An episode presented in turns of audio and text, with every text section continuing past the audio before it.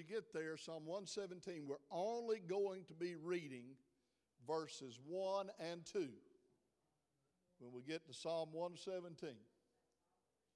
You're welcome to read further if you'd like to when you go home, if you want to read farther than verses 1 and 2. Of course, you'd have to go into Psalm 118 to do that because there's only two verses. This is the shortest chap- chapter in uh, Scripture. Anybody know what the shortest verse in Scripture is? Anybody know where it's found? Say what? Where?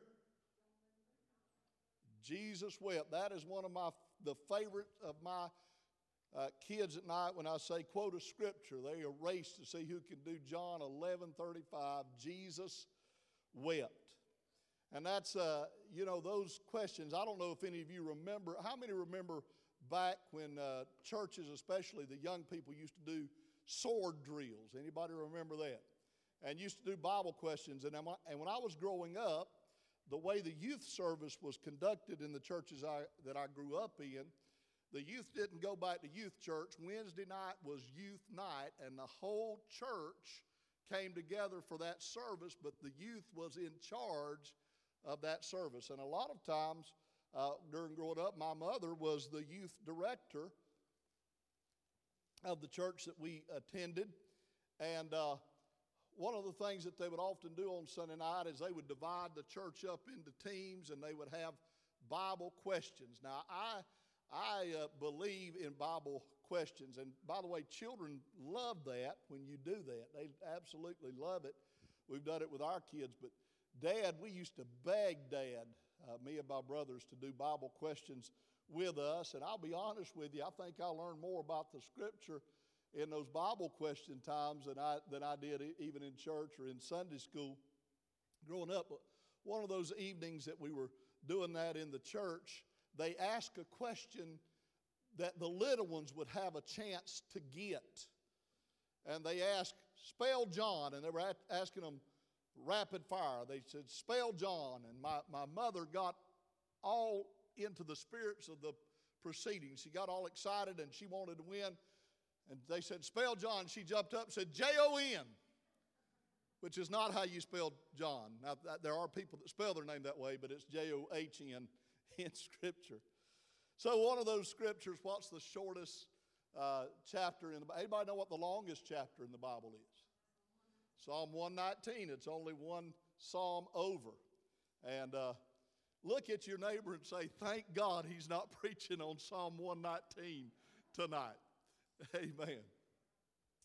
But I want to speak uh, for a few moments on Psalm 117, verses 1 and 2. By the way, this is not a big deal but if you just want to be correct, it is not correct to say Psalm chapter 117 because Psalm doesn't have chapters. Each psalm is an individual song or psalm, so it is actually more correct to just call them by Psalm 117. Now, remember that because when you get to the pearly gate, St. Peter's going to give you a quiz about how to do that and also how to spell John. So be ready when you get to the pearly gate. All right, Psalm 117, verses 1 and 2. Oh, praise the Lord, all ye nations. Praise him, all ye people, for his merciful kindness is great toward us, and the truth of the Lord endureth forever. Praise ye the Lord. Now, we want to do that again. We got it on the screen for you. We want to do that again, but I, I'm not going to ask you to stand, but I'm going to ask you to, to read it again with me out loud. It's only two verses. It's the entirety of the psalm, but it's only two verses. So let's read it together out loud. You ready? Oh, praise the Lord, all ye nations. Praise him, all ye people. For his merciful kindness is great toward us, and the truth of the Lord endureth forever. Praise ye the Lord. I want to speak to you tonight on the subject, enough said. Enough said. Let's pray. Father, we're asking you to touch us this evening. Lord, we don't have time to waste any time that we're gathered into your house and any time that we open your word. God, when we're together with other believers and when we're in your presence, it is not time wasted. So, God, we're praying that you would allow your spirit to get involved in the proceedings tonight.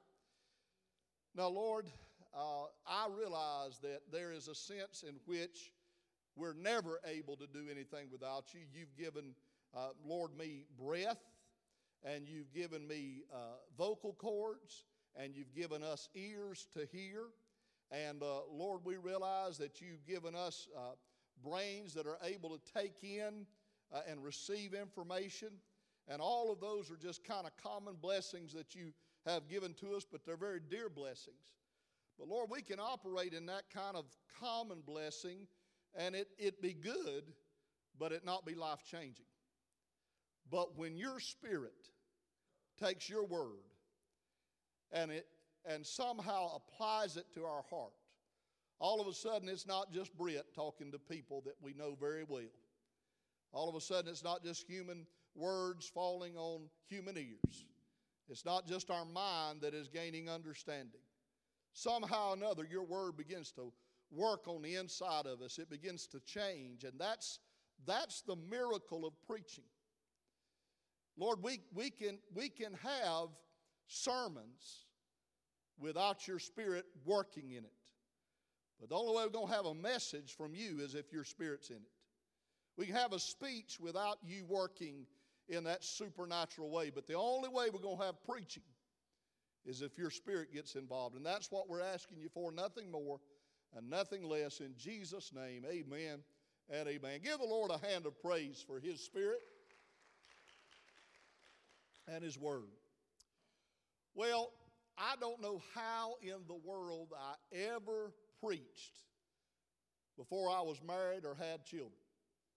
I don't know. I think what I use for examples with other people's wives and other people's children. Something I'd heard a married fellow say or a daddy say.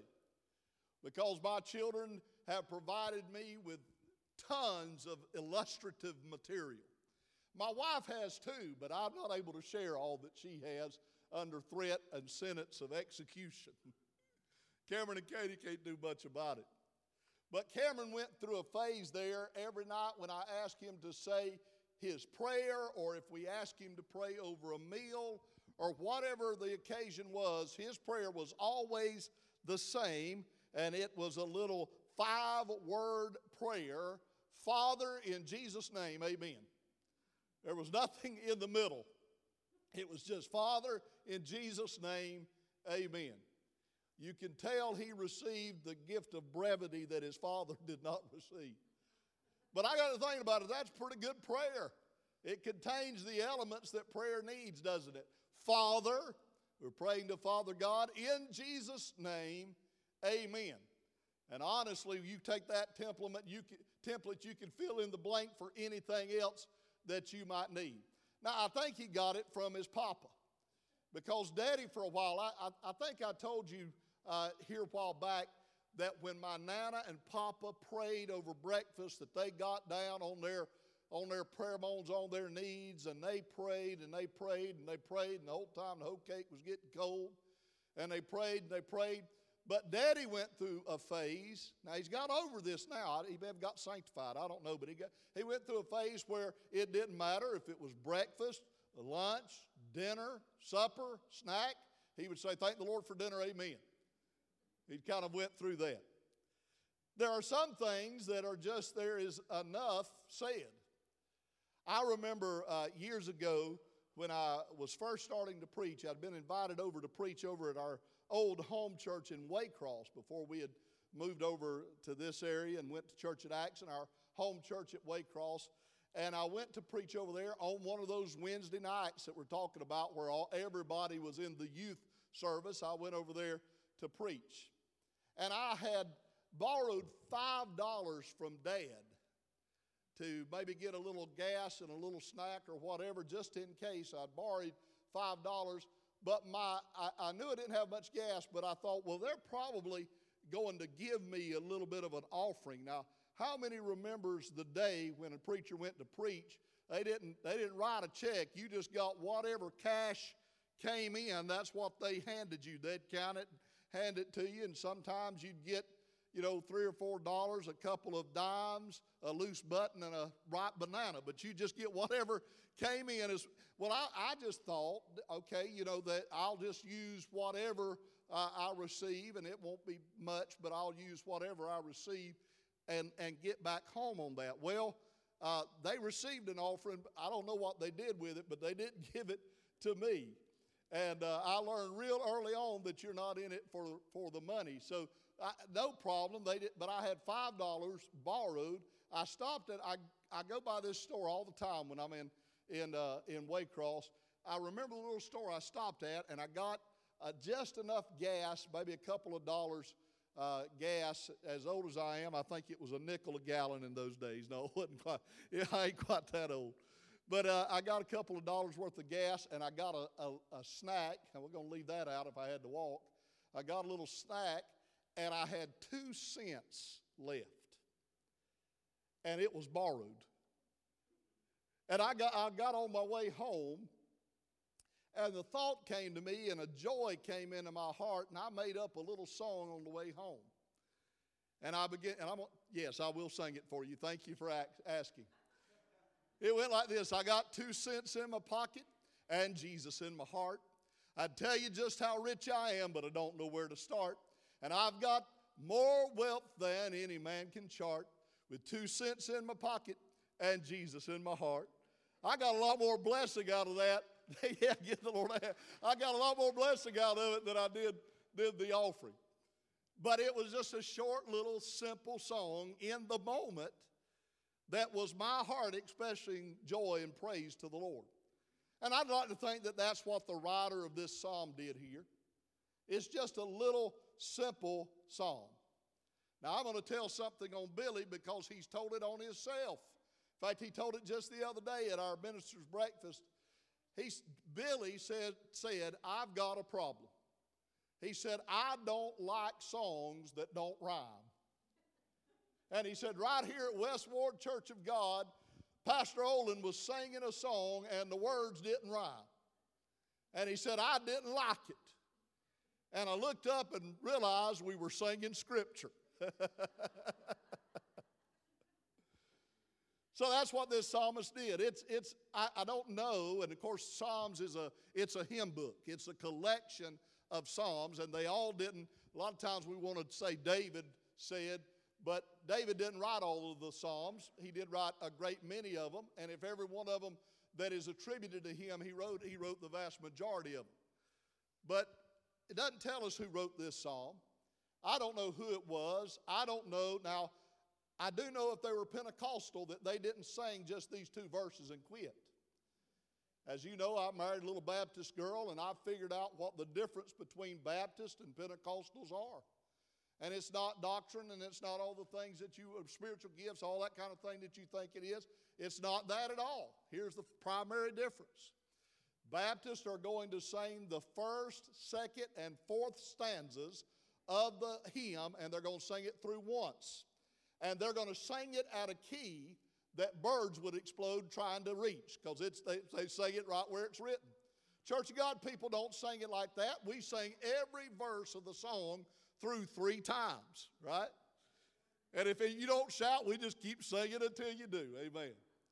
So I don't know what the thought process behind this was, but it's two little verses.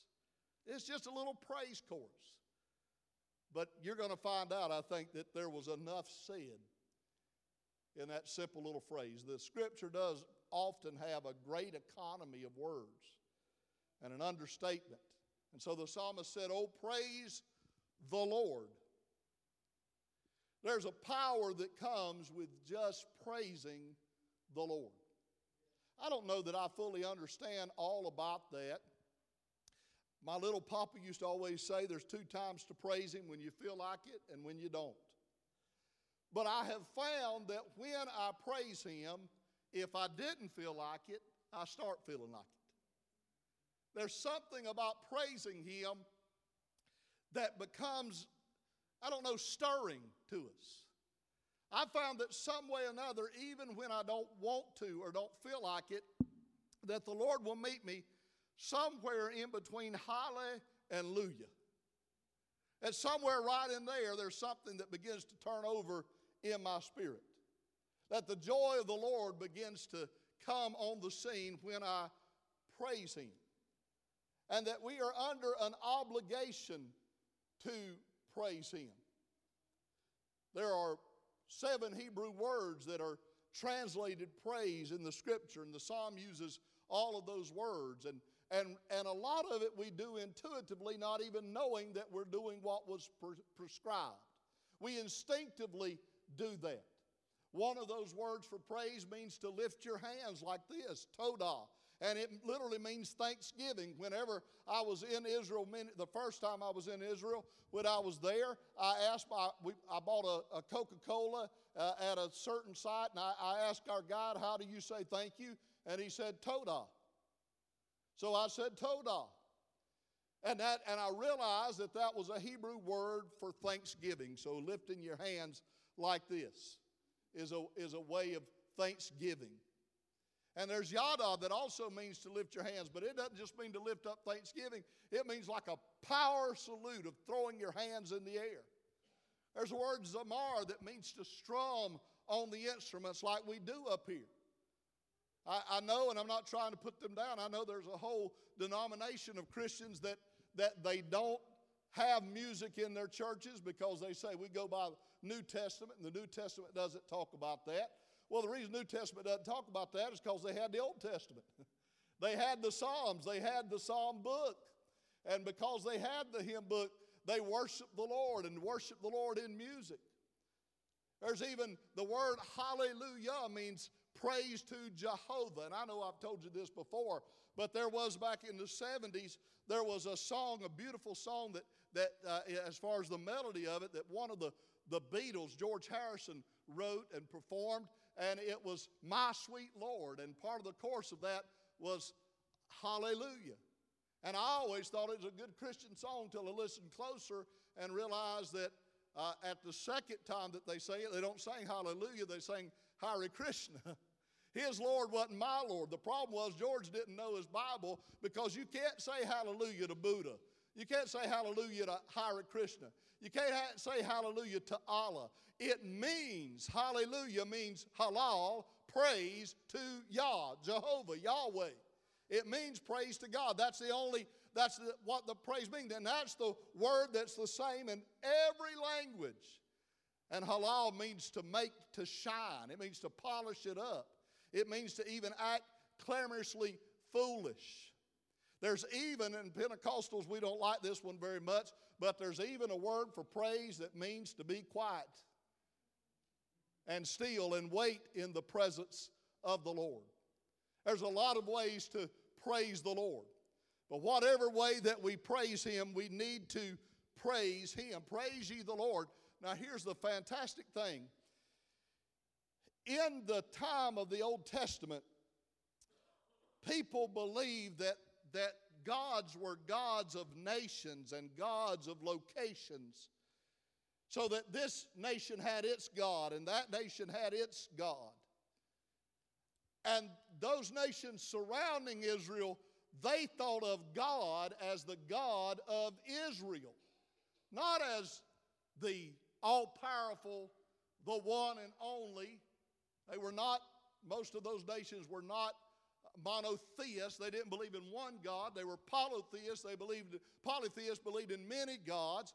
But even people in Israel would often get confused and think that God is the God of Israel.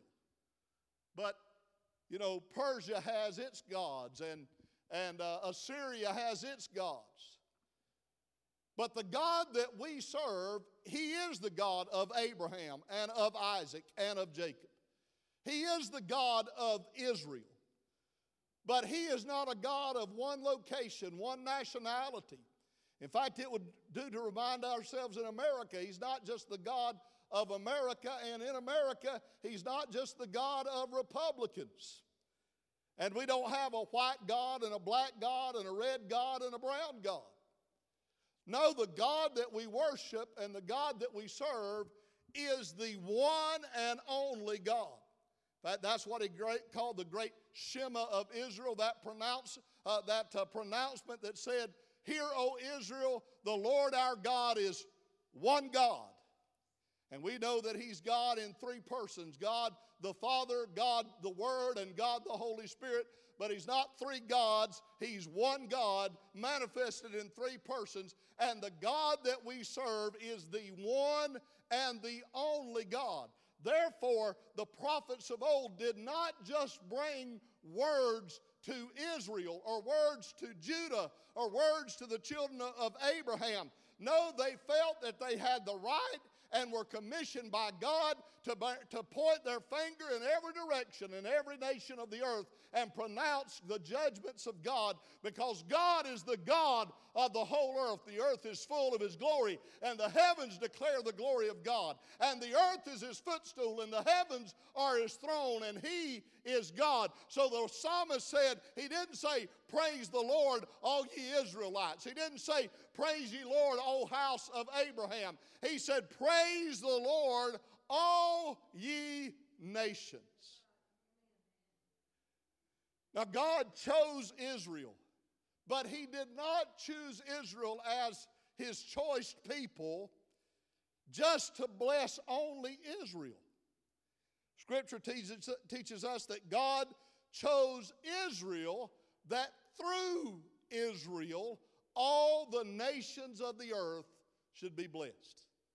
It was always God's design to send through the progeny, the genetic offspring of Abraham, for him to send through that household of Israel, for him to send the Messiah, the Savior, that wouldn't just be, he was the Messiah of Israel. That's a, that's a Hebrew term, that's, that's their promised one, that's their ruler.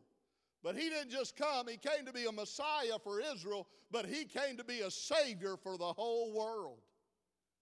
That was always his design was to save out of every nation, every tribe, and every tongue. And so the psalmist said, Praise the Lord, all ye nations. And the Bible tells us that there is coming a time where not only will the nations be judged, we often use this scripture to try to, excuse me, spur ourselves to uh, action. And we say, well, the Lord said that uh, you saw me hungry and you didn't feed me. You saw me naked and you didn't clothe me. You saw me in jail and you didn't visit me. You saw me sick and you didn't attend to me. And then also he said to his people, You did see me naked or, or in need or hungry or in prison or, or sick, and you did feed me and clothe me and visit me and attend to me. And it's right for us to use that, for us to say, as we've done it unto the least of these, uh, our brethren, we've done it unto the Lord.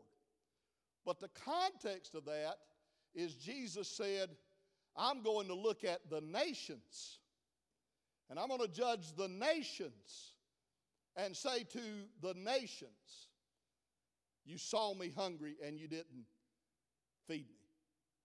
You saw me destitute and you didn't care for me. God is still a God of nations. He's a God that judges nations.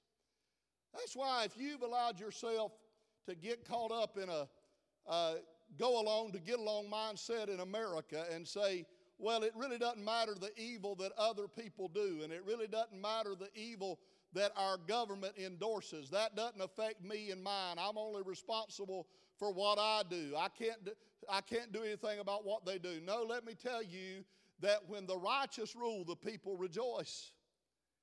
And God is a God that judges nations.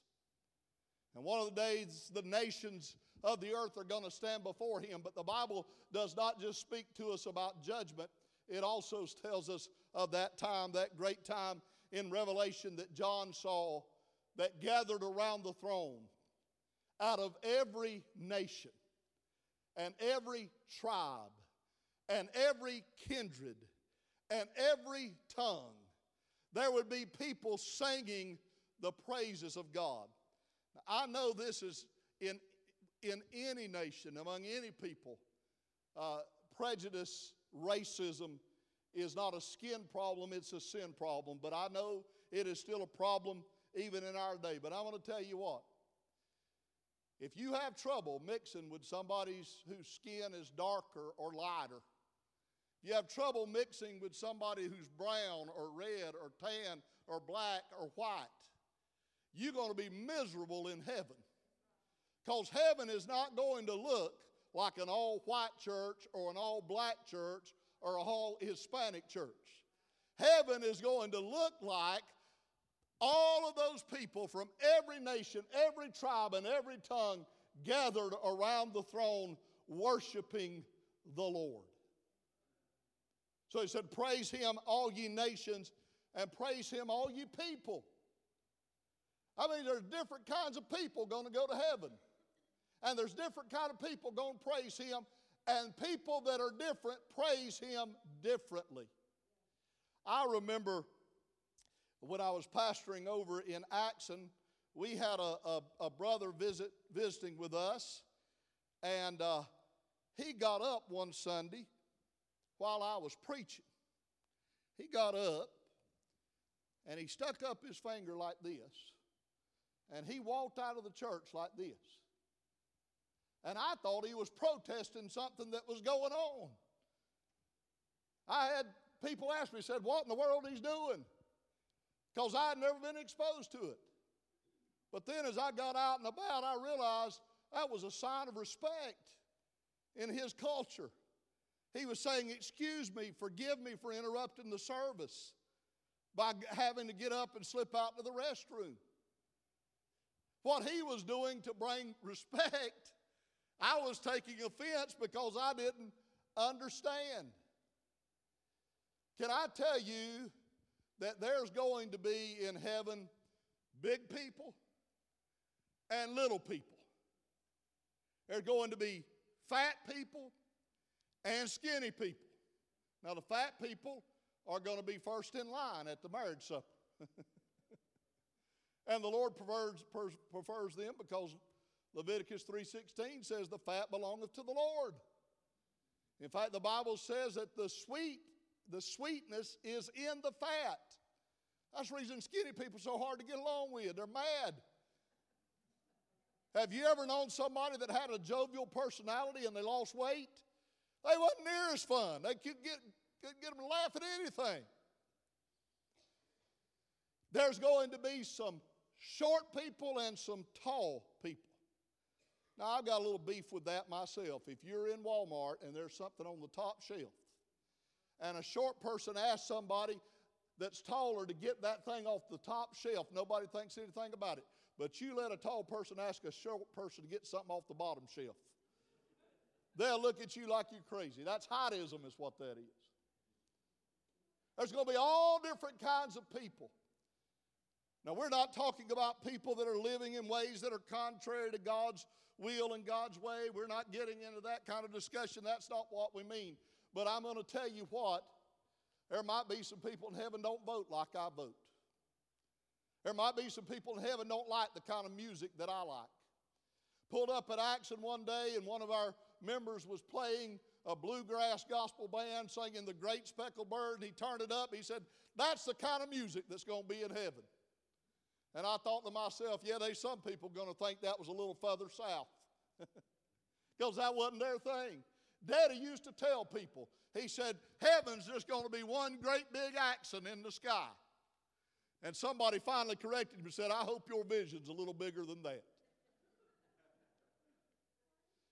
I don't know all that heaven's going to be, but I know this it's going to be a lot bigger and a lot better than anything you and I have ever imagined. And since heaven's going to be covered with all nations and all people, then all nations and all people ought to praise his name here and now. And it's wonderful to think that right now, as I speak, there's people in deep, darkest Africa that are praising the name of Jesus. That way over in Asia, there are people that are praising the name of Jesus. That way down in South America, there are people that are praising the name of Jesus. That you go up, way up to the, to the northernmost part of our earth, and there's Eskimos and Inuits that are praising the name of Jesus. It's wonderful for me to know that man has been able to escape the bonds of earth and go to the moon and to hover around the earth. And one of those astronauts, when it came his time to pick the music, he began to pick the music and he began to read as he saw the earth. He began to read, In the beginning, God created the heavens and the earth. Up in space, they were praising the name of the Lord. All throughout the earth, the earth is full of His glory and God is praising Him. So it's wonderful to know that there's all nations and all people are praising Him. But here's the thing about it as wonderful as that is, there's nobody can praise Him for you. You've got a voice and you've got a, a, determination and you've got a soul and you've got a spirit. And how do I know whether I'm included in those that should praise Him? Well, just draw in your breath because the scripture says, Let everything that has breath praise ye the Lord. Jesus said on his entrance into Jerusalem on that great uh, triumphal entry on his coronation day, he had told people time and again, don't tell anybody who I am. But now the little children are running around and they're saying, Hosanna, blessed is he who comes in the name of the Lord. And some of the religious people said, Tell them to be quiet. And he said, Not today. If they're quiet today, even the rocks will cry out and praise me. I don't want a rock crying out in my place. I want to do my praising for myself. I'm one of those all ye people. I want to praise the Lord. Rear back your head and lift up your hands and say, Praise the Lord. Praise the Lord. So it's all people, it's all nations that are to praise Him. Why? For His merciful kindness toward us. That word merciful kindness is a very special word in the Hebrew. It's a word that is pronounced chesed. Everybody say that one time. Say chesed. Isn't that fun to say? Chesed. you got to be careful with that one, don't you? And here's the meaning of the word it's a word that means loving kindness, yet, but the depth of that word to the Hebrew mindset was this that it is the covenant love and obligation that is owed to those within whom you are, uh, are in covenant, those with whom you are in covenant. That I have a responsibility to my wife and to my children that I don't have to your wife and your children. I have a covenant with my wife, my obligation to care for her, even though I, I care about other people and their family. It's my role to provide for my wife and my children. And they said, We're the chosen people of God. Therefore, we're in a Hesed relationship with God. We're in a covenant with God. And that covenant with God requires of us some obligation. We are obliged to do things as God's chosen people. But God is also obliged to provide His love and His care for us because we're His chosen people. So it wasn't a bad thing to think in terms of covenant obligation. That was a good thing. In fact, I'm going to tell you, this world would be a lot better off if some people understood covenant obligation. That's why when we join the church, we actually take a membership covenant. Right? When we get married, we take a covenant. When we get married, it, we're, we're, we're not entering into a business deal, we're taking a covenant with each other and with God. So, covenant obligation is a, a good thing, but it can degenerate into a quid, a quid pro quo. It can degenerate into if I, I owe God praise and He owes me blessing. How many times have you been in a church service that a preacher or a, a worship leader talks about worshiping God like it's a quid pro quo? Say, come on, you know, when the praise goes up, the blessings come down. If you want to be blessed today, you praise Him. Now, how many of you ladies, if your husband came home tomorrow with roses, would look at him a little suspicious?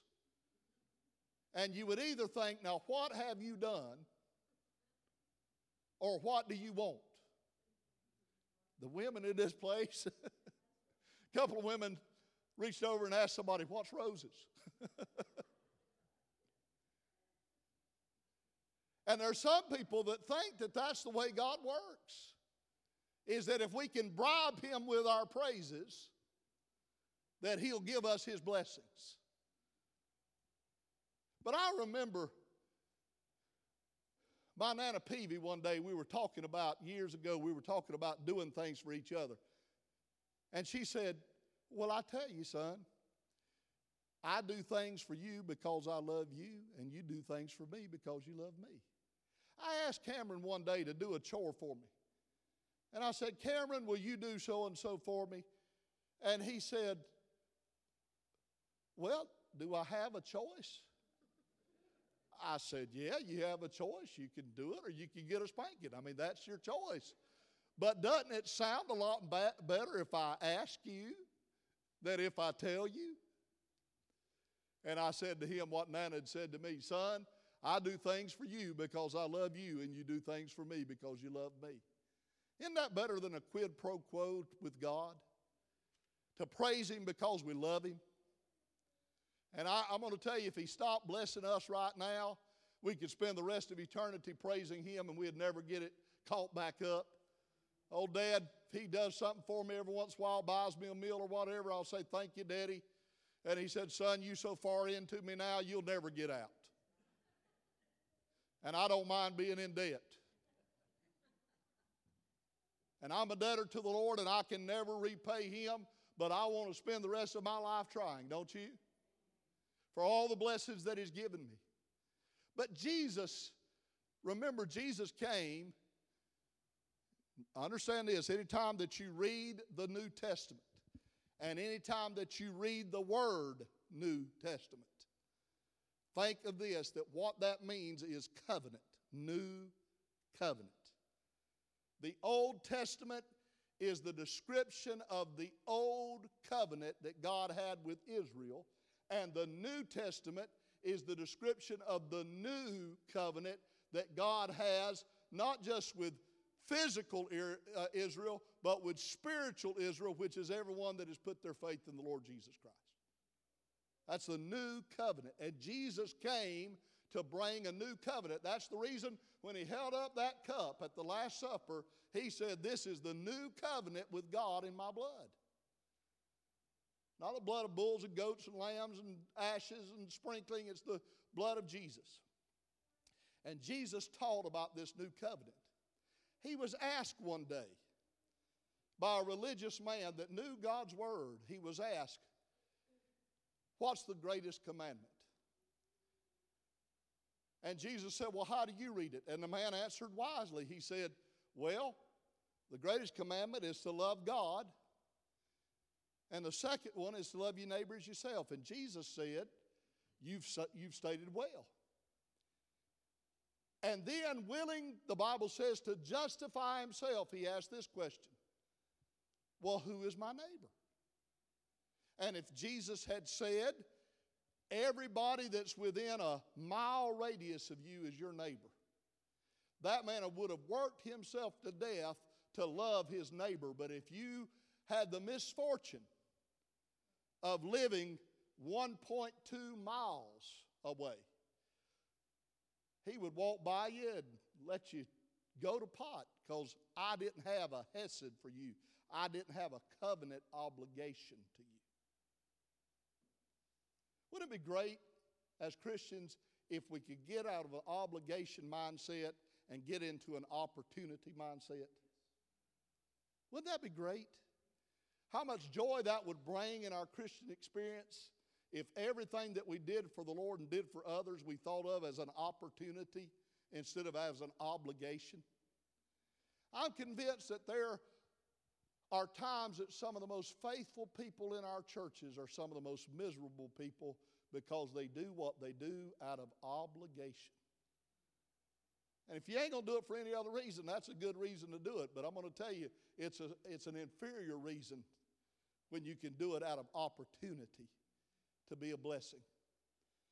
And so Jesus responded to him.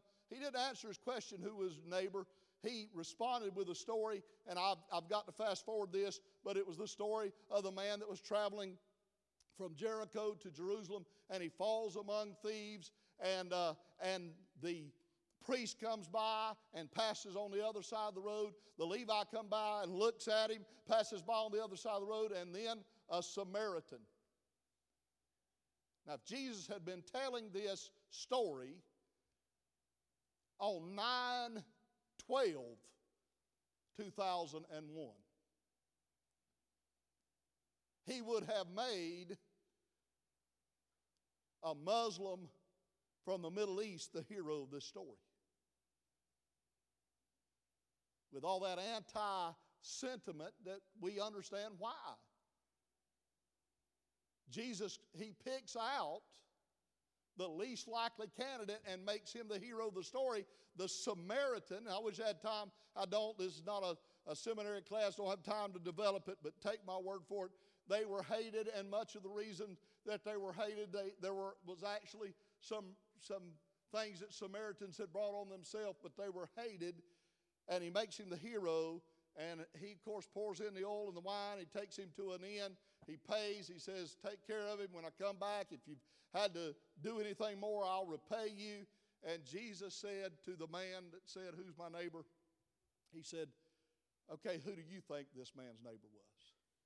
And the man had to admit, Well, I reckon it was the fella that showed him Hesed. So Jesus flip flopped the definition of Hesed. The definition of Hesed was because I'm in covenant, God loves me. But Jesus flipped it and said, because God loves me, he brought me into his covenant. That's what Calvary's about. God doesn't love you because you're saved. God saved you because he loved you.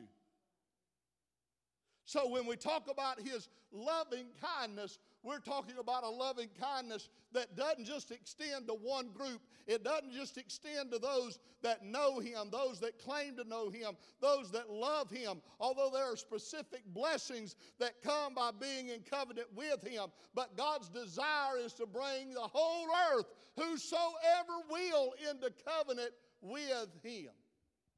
His loving kindness is great toward us. And the truth of the Lord endureth forever. The truth of the Lord endureth forever. And of a truth, God is faithful to us. God's merciful kindness is great toward us. Jeremiah wrote about it in Lamentations chapter 3, verse 19 through 23. Remembering my affliction and my misery, the wormwood and the gall, my soul hath still remembrance uh, of them and is humbled in me. And this I recall to mind, therefore I have hope. It is of the Lord's mercies that we're not consumed, because his compassions fail not. They are new every morning. Great is thy faithfulness. Thomas Chisholm was a man that was called to preach. He was unable to fulfill his obligations because of ill health, but he took to writing poems and was, was a great hymn writer. And one day he read these verses from Lamentation in spite of his own sickness. And here's what he said about the ailment and the sickness, uh, sickness that he had, and about uh, him not having a whole lot of money and not having a whole lot in life and not being able to fulfill his dream in life. Of all this, he said, God has given me many wonderful displays of his providing care, which have filled me with astonishing gratefulness. And one day he read this verse in Lamentation and he wrote these words. You'll know them. Great is thy faithfulness, O God, my Father. There is no shadow of turning with thee. Thou changest not. Thy compassions, they fail not. As thou hast been, thou forever will be summer and winter and springtime and harvest, sun, moon, and stars in their courses above, join with all nature in manifold witness to thy great faithfulness, mercy, and love, pardon for sin, and peace that endureth, thine own dear presence to cheer and to guide, strength for today and bright hope for tomorrow, blessings all mine and ten thousands beside. Great is thy faithfulness, great is thy faithfulness. Morning by morning, new mercies I see. All I have needed, thy hand has provided. Great is thy faithfulness, Lord, unto me. God has provided that, that covenant love, that loving kindness. So the psalmist said, We praise him for his great kindness toward us, and we praise him for the truth of the Lord that endureth forever. You were to take the Hebrew alphabet and you were to select the first letter, the middle letter, and the last letter, and put those letters together, it spells a word in Hebrew. The word is emet, and here's what the word is truth. So the Hebrews said that when you're talking about God and you're talking about His Word, you see truth because He's the beginning, the middle, and the end. Jesus said it that way. He was the, the, the angels cried out about Jesus in Revelation. He's the faithful and true witness. He is the Amen of God. In fact, it says He is the Alpha and the Omega. Jesus said that God's Word, His Word, is truth. In fact, it was Pontius Pilate that asked Him, What is truth? And Jesus said about Himself, I am the way, the truth, and the life. And when God gives you His Word, it's like money in the bank. You can take it for what it's worth. You can praise Him because God is always true. Men may lie, but God is not a man that He should lie. His Word is true. So we praise Him for His loving kindness and we praise Him for the truth of His Word, the truth of His promises. The only thing in life that is greater than hate is love. The only thing in life that is greater than darkness is light. And the only thing in life that is greater than a lie is the truth. And Jesus is the way, He is the truth, He is the life. And so we should praise Him. We ought to praise Him especially because we are His people. We ought to praise Him because of His loving kindness, because of His truth endureth to all generation. We ought to praise Him because we're in a loving relationship with Him. We ought to praise Him because of all the good gifts that He's given us in life. We ought to praise Him for life and health and strength. We ought to praise Him for a roof above our heads, shoes on our feet, a soft place to sleep.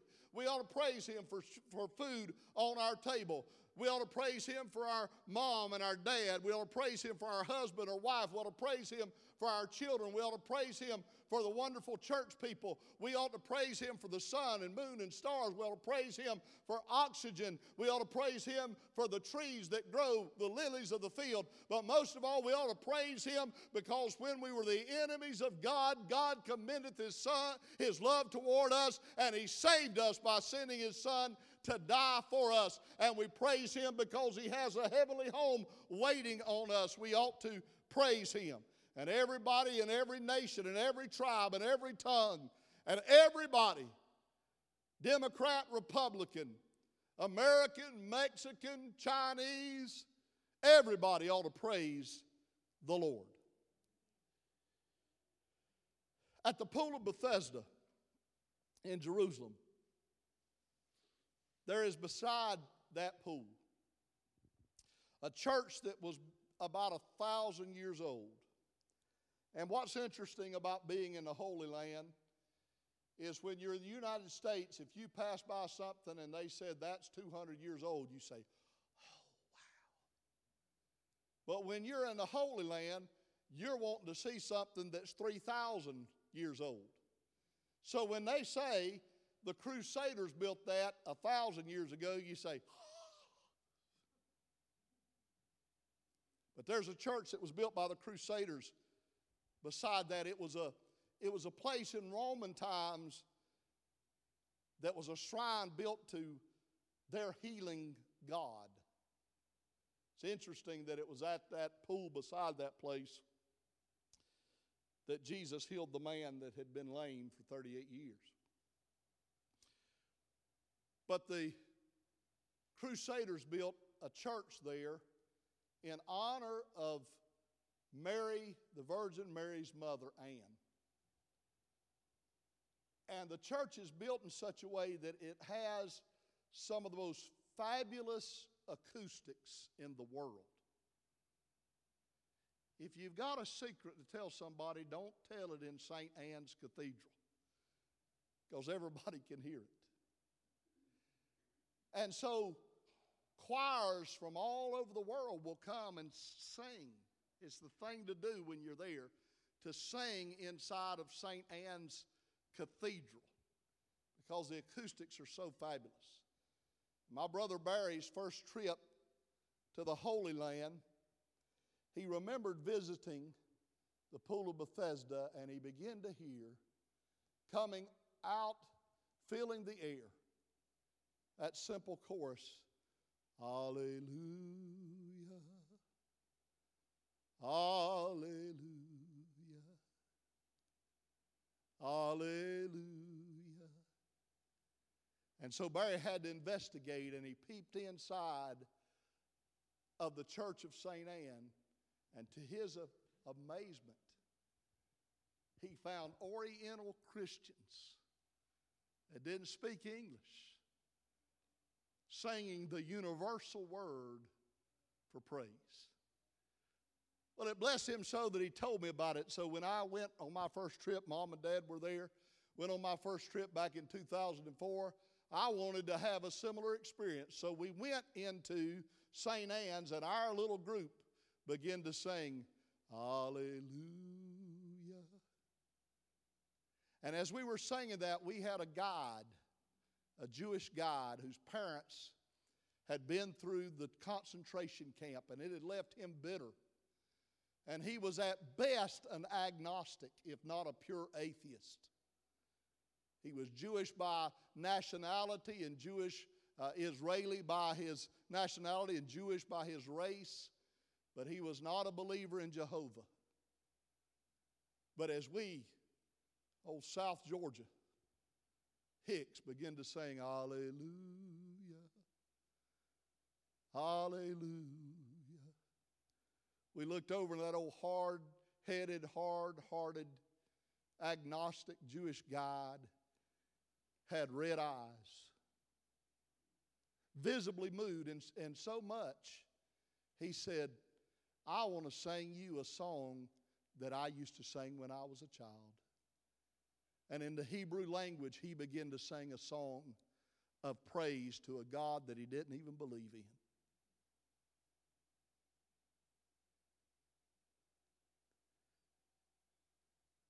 You know, we can get in this earth, we can get so divided into every kind of camp.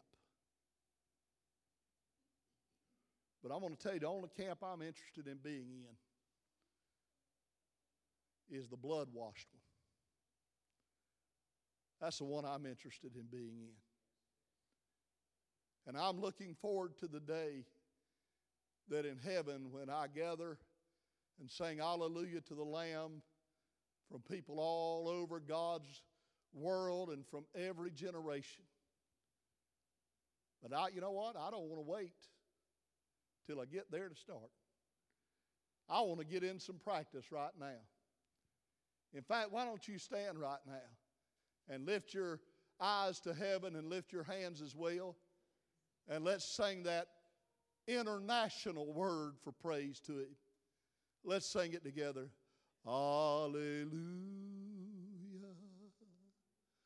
Hallelujah. Hallelujah.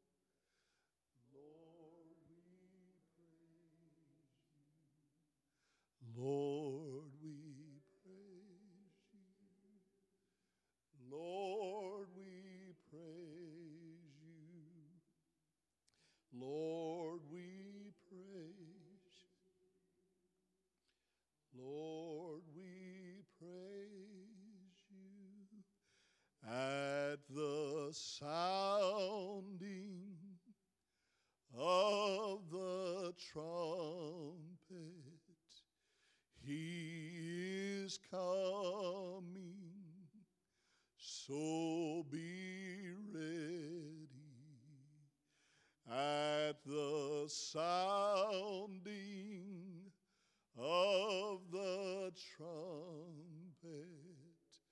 He is coming. So be ready. Now, with full voice, sing, Alleluia.